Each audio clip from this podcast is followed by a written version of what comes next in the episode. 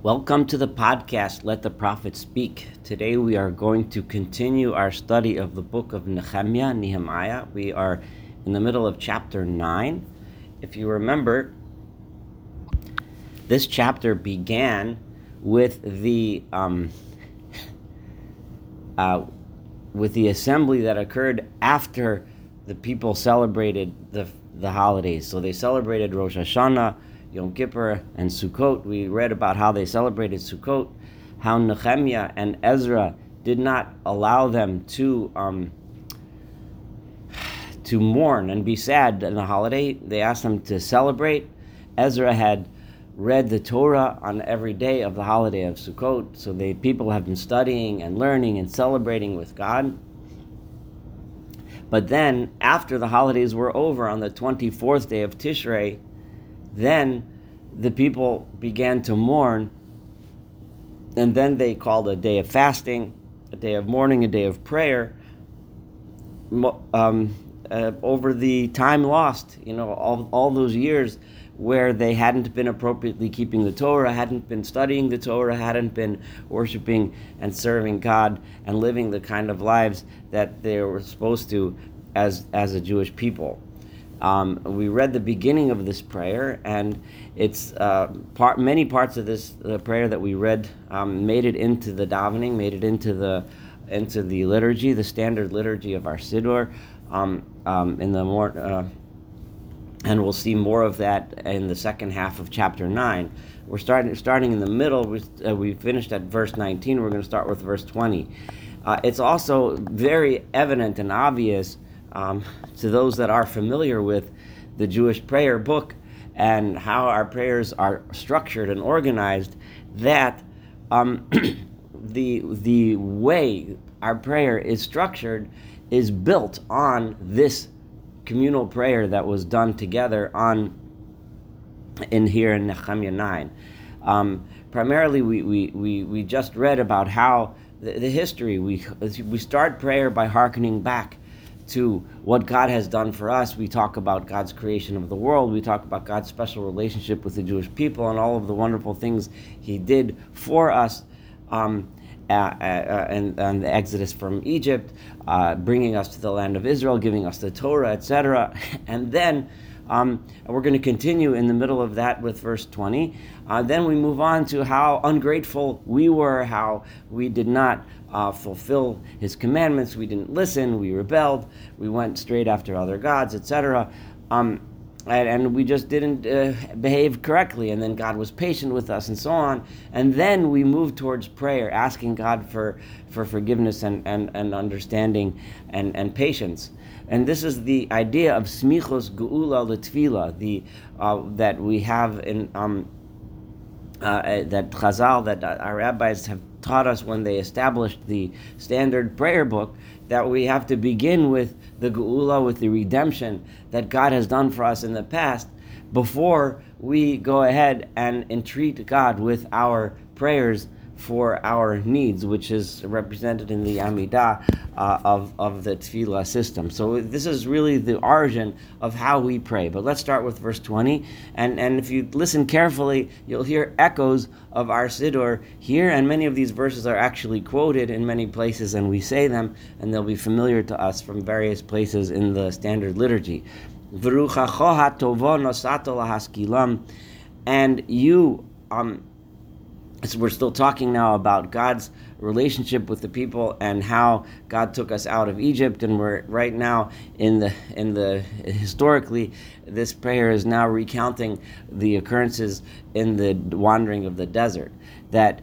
Uh, that God, you not you you showed us out of Egypt, you protected us. That was verse nineteen, and you gave the people, all right, you gave our ancestors, the people, the Ruach HaTova, your special spirit. This is presumably a reference to God giving us His wisdom, giving us the Torah, which we received in the um, in the um, uh, desert.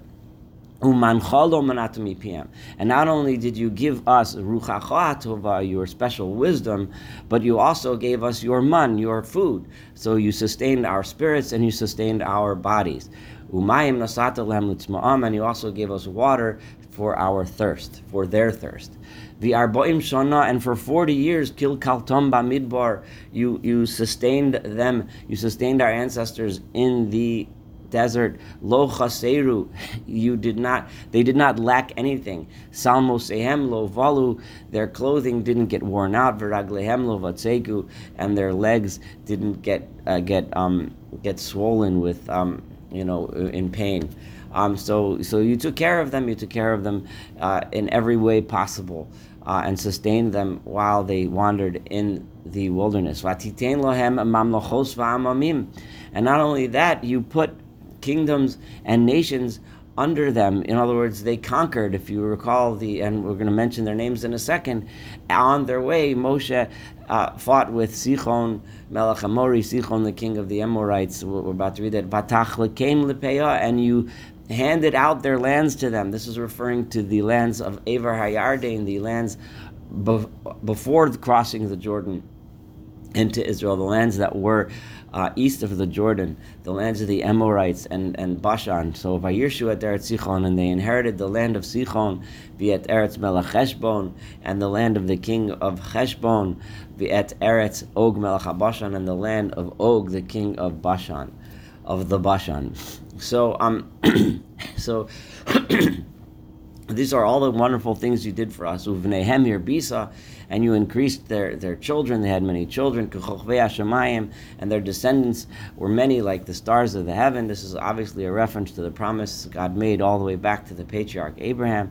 And then you brought them into the land. So they conquered the lands across the Jordan. You brought them across the Jordan into the land, the same land that you had told their forefathers, our forefathers, that they were going to come and inherit.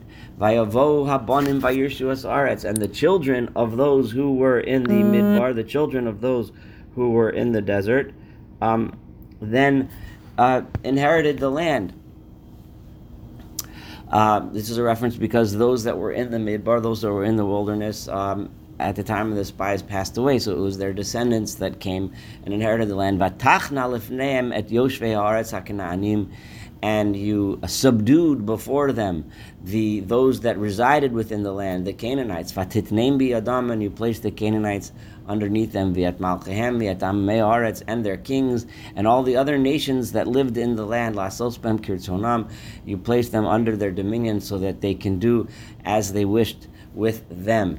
Um, Vayilkedu Arim Bitzuros, and they captured these these big uh, cities. Arim Bitzuros is a reference back to the language that the spies used when they described the cities that they were Bitzuros, uh, and therefore impossible for them people to capture. But here they're saying in the prayer, but no, the people actually did when they came into the land capture those Orim Bitzuros. Va'adoma Shemena, and it was a fat land, a fertile land. Mayirshu Batim Aleim Koltuv, and they inherited homes that were filled with all kinds of good things. This is harkening back to the promises made in in Devarim and Deuteronomy. Boros Chatzuvim, they, they, when they came into the land, it was settled. There already were um, cisterns that were had already been carved out, filled with water. Kiramim, there were vineyards, vizesim, and olives, eitzma, cholarov, and already fruit trees that were planted in multitudes. So they inherited a land and they and, and it was ready to roll. They had everything they need. Vayochlu, and they were able to eat. Vayispu'u, and they and they were satisfied. Vayashminu and here's where it starts getting difficult. Hashmein leva amazeh. This is this is uh, uh, harkening back to many other verses we have in the Torah that once you get vayashminu and they got fat, vayis'adnu and they took pleasure, but tuvcha hagadol. That's the beginning of the problems. Vayis'adnu meaning and they and they. This is I'm finishing verse 25 now, and they. Um, I see a translation, and they luxuriated, which is an, a nice way of saying it, in your great goodness. So once they started enjoying these things, especially noted they were given these things without even having to work for them. Vayamru, this is the bad part, 26. Vayamru, vayamru dubach, and they rebelled and they uh, went against you, God. Vayashlichu et gavam, and they threw the Torah behind their backs. This is um, the image is an image that um, we think of when when someone throws his religion, throws the Torah away, just throws it behind them. moves on and doesn't even turn back. Haragu, and they killed your Nevi'im. There are several instances of Nevi'im, of prophets that were killed, especially the, the, uh, in the northern kingdom. Uh, most famous was Achav, King Ahab. But there were other instances as well. Asher Heidu Vam Lecha. These Nevi'im, these prophets, they um, um, were, were came to to teach the people to bring them back to God. You sent these prophets to the people to say, "Whoa, God, come back, come back to the Torah." But instead of listening to them and learning and improving, they, they got rid of the prophets. They ignored them and even killed them. Vaya asun and they did terribly, terrible things that th- things that angered you, God. Um, so what did you do? And this is uh, really a reference to the, uh, the the days of this is we see in, in the book of Judges where the, constantly the people go off the path and then and then God punishes them and then there's a time when they start coming back to God and then and then things are good and then they then they start rebelling again and then the, God sends the enemies. So vatanem biatzareim a, a cycle that keeps going round and round people just don't learn their lesson. You put them, you place the people uh, underneath their enemies. Now the cables are turned. And they and they um, caused them harm. They caused them suffering. And then when they were suffering, then they started crying out to you. And then you listen, and because you're mercy, you have great mercy. You brought them people to save them. This, uh, this really harkens back to the time of the judges when God would send uh, uh someone uh, to save them. Uh, we could also think of King Shaul, King Saul, um, and then they saved them from their enemies, those that were, were making them suffer. And also the time of David, the times when God sent messengers um, to help save the people. Think of Samson, think of, of, of, of Yiftach, uh, and then when it was easy for them, this is verse 28, they went back to do bad again. So this is a, psych, a mass sociological analysis of, of, of, of the pattern of history that we're all unfortunately familiar with. Everything is good, all of a sudden people start going on the bad path again. So then again, you did the same thing. You left them in the hands of their enemies, and they subjugated them. And then they go and they cried out to you again. We have this same pattern in our personal lives. When things are good, we tend to forget God. When things are bad, we tend to cry out to God. Tishma, and you from the heavens, you listen, and you kept on saving them many times over and over again because that because you are merciful. And you warned them, again, through the prophets, you warned them, you instructed them to, to return, in order to return them to your Torah. In other words, you gave them the instructions, you told them what they needed to do in order to stay on the right path, in order that they shouldn't have to keep suffering. But vehema hizidu, but they were the ones that were that were um, rebellious. They did not listen to your your uh, your commandments. They didn't listen to your laws. And they and they sinned in, in by, by in them by not doing those laws these are the laws that a person will do and live by them right but these are meant for chaybohem. These are meant laws of life, as we find in the Torah. But again, they're paraphrasing the words of the Torah here. But they did not do them. Vayitnu chasef soreres. They turned a cold shoulder, a shoulder that turns away. Uh, the arpam hikshu, and they had stiff necked veloshameu. They did not listen. They were stubborn. They turned away. Vatimshoch aleim shanim rabos. And many, many years you stretched out, you gave them so many chances for many years during the time of the first temple, and you kept on trying to teach them your spirit, your special way in the hands of your prophets that kept trying to teach them. And they did not listen.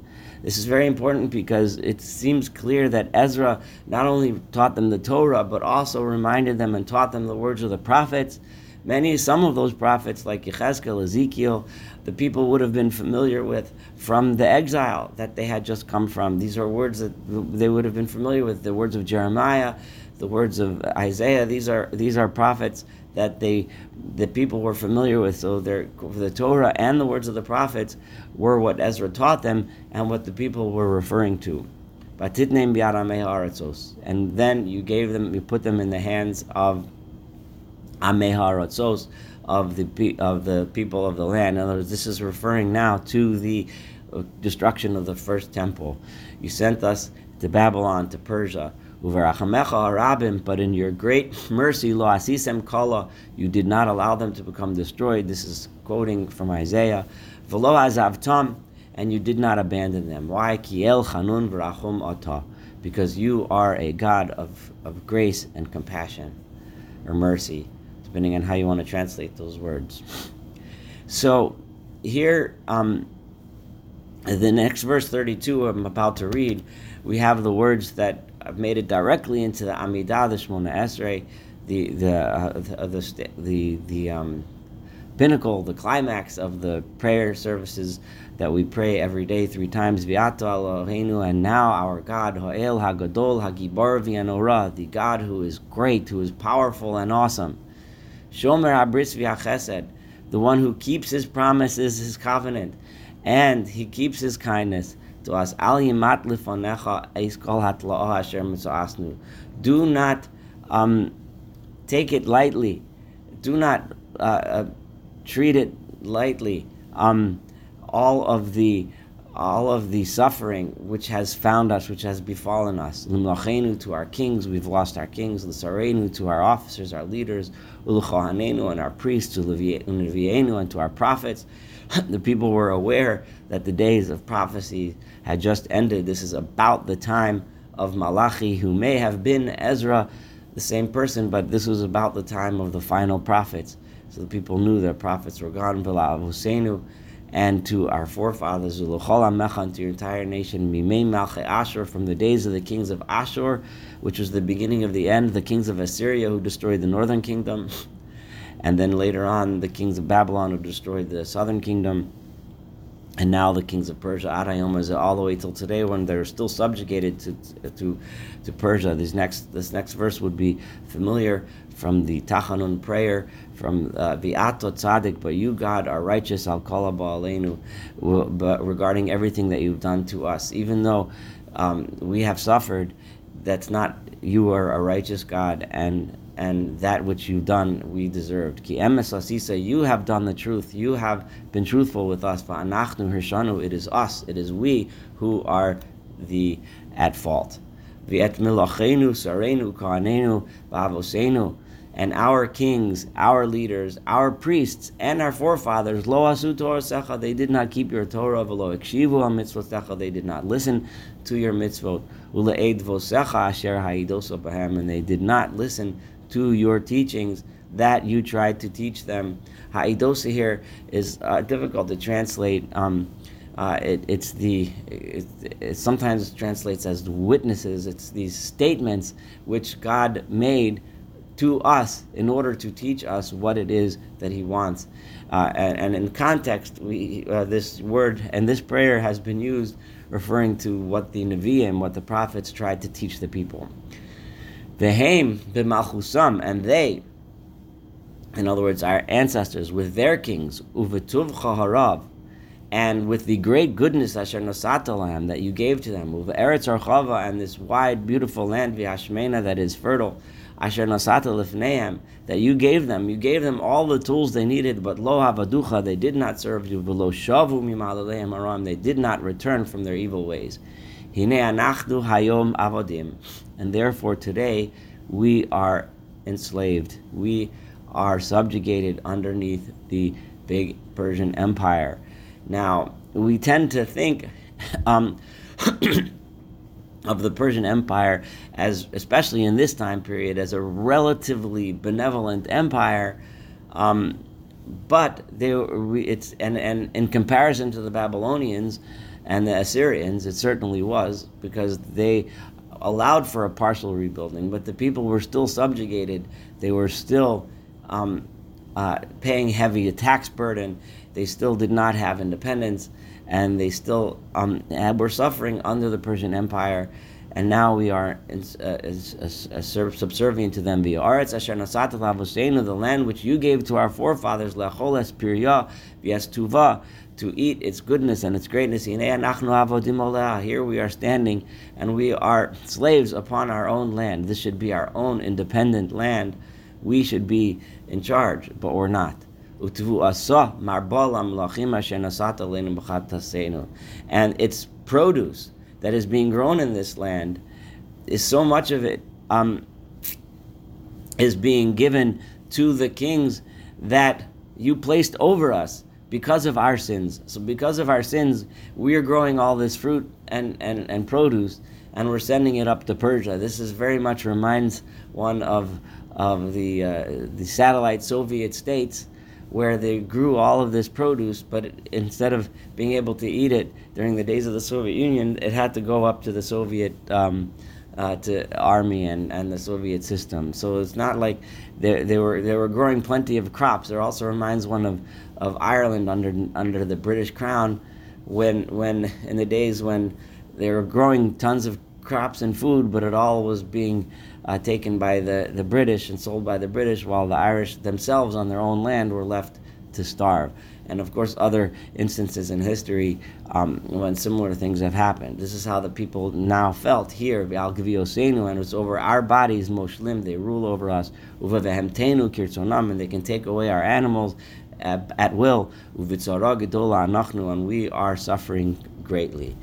Um, so, this is the. Um, end of chapter 9. Um, and it teaches us so much, so many lessons about prayer and how to approach God with humility, how to recognize God's greatness, recognize one's own humble stature, and then entreat God.